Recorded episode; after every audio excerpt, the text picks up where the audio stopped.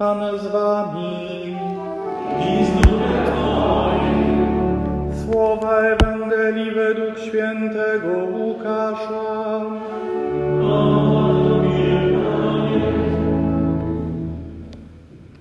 Gdy Jan nauczał nad Jordanem, pytały go tłumy, cóż mamy czynić? On im odpowiadał, kto ma dwie suknie, niech jedną da temu, który nie ma, a kto ma żywność, niech tak samo czyni. Przychodzili także celnicy, żeby przyjąć chrzest i pytali go, nauczycielu, co mamy czynić? On im odpowiadał, nie pobierajcie nic więcej ponad to, ile wam wyznaczono. Pytali go też i żołnierze, a my co mamy czynić? On im odpowiadał, nad nikim się nie znęcajcie i nikogo nie uciskajcie, lecz poprzestawajcie na swoim żołdzie. Gdy więc lud oczekiwał z napięciem i wszyscy snuli domysły w sercach co do Jana, czy nie jest on Mesjaszem, on tak przemówił do wszystkich. Ja was chrzczę wodą, lecz idzie mocniejszy ode mnie, któremu nie jestem godzien rozwiązać rzemyka u sandałów. On chrzcić was będzie Duchem Świętym i ogniem. Ma on wiejadło w ręku dla oczyszczenia swego omłotu. Pszenicę zbierze do spichrza, a plewy spali w ogniu nieugaszonym. Wiele też innych napomnień dawał ludowi i głosił dobrą nowinę. Oto słowo Pańskie.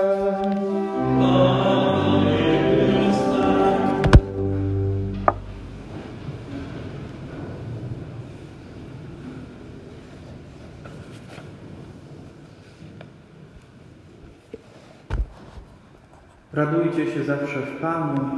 Raz jeszcze powiadam, radujcie się, Pan jest blisko. To jest antyfona na wejście dzisiejszej mszy świętej. Od niej niedziela Gaudete, niedziela radości bierze swoją nazwę. Radujcie się.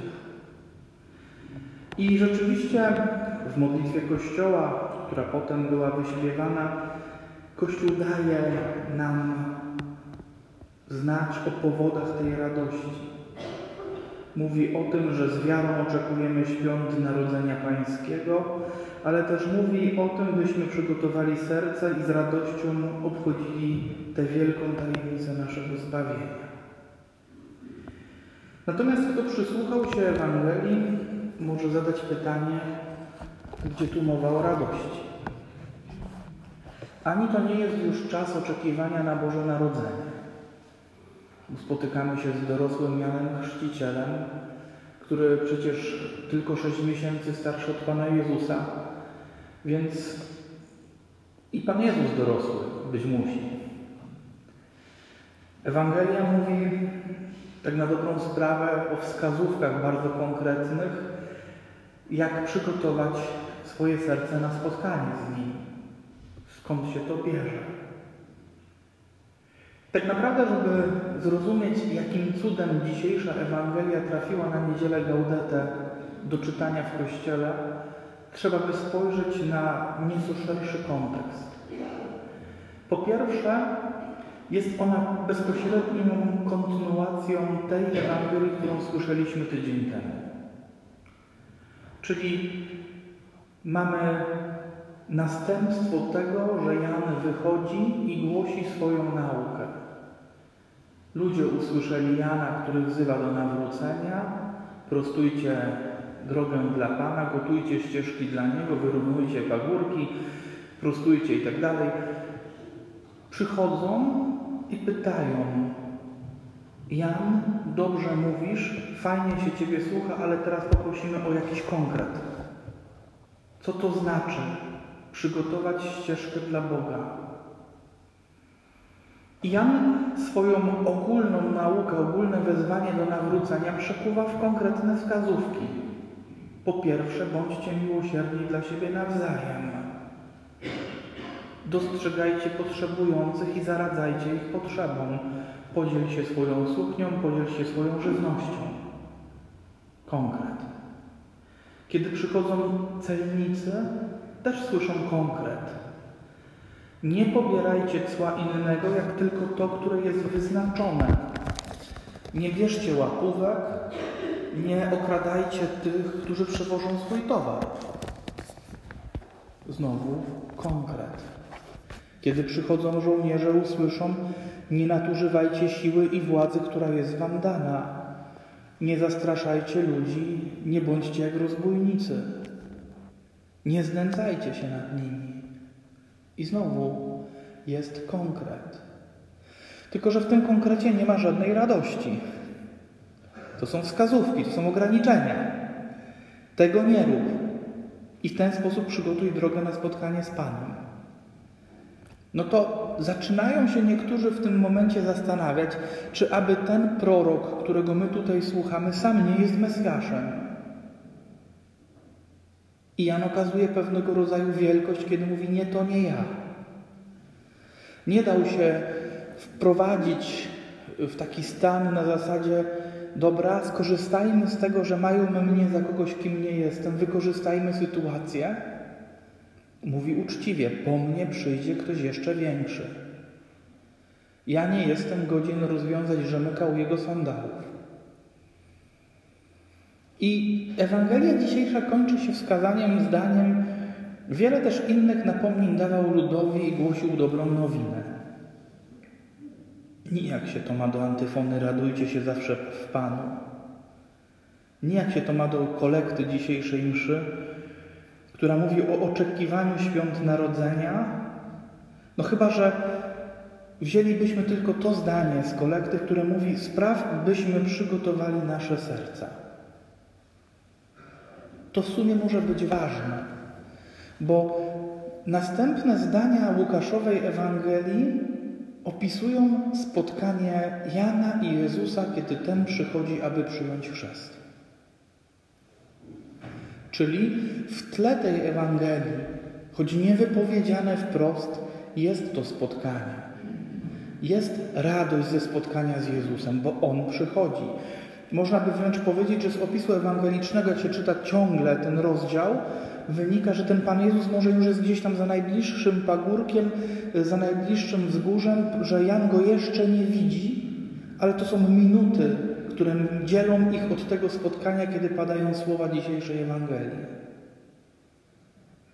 Pan jest blisko. Jeszcze go nie widać, jeszcze go nie słychać, ale jest blisko.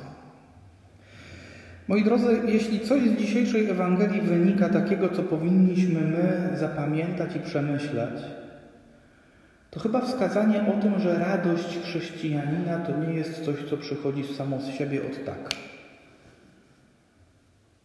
Tylko, że to jest owoc pewnego trudu, pewnego czasu, który człowiek poświęca na przemianę swojego serca. Że owszem, może się wydawać, że nasza wiara wiąże się z ograniczeniami wynikającymi z przykazań, że ma w sobie wiele wskazań, zachęt, że właściwie rzecz biorąc ciągle się mówi o pracy nad sobą i nie ma nic. Ale to jest troszeczkę tak jak z chodzeniem po górach. Kiedy człowiek chce wejść, nie wiem, załóżmy na nasze polskie rysy. Nie jest to najtrudniejsza na świecie góra do zdobycia, ale też z marszu się nie da. Trzeba pojechać w Tatry, tam z jeden, dwa dni poświęcić na zaaklimatyzowanie się, trochę się rozruszać po bardziej przyjaznych trasach, żeby nie iść od razu tam.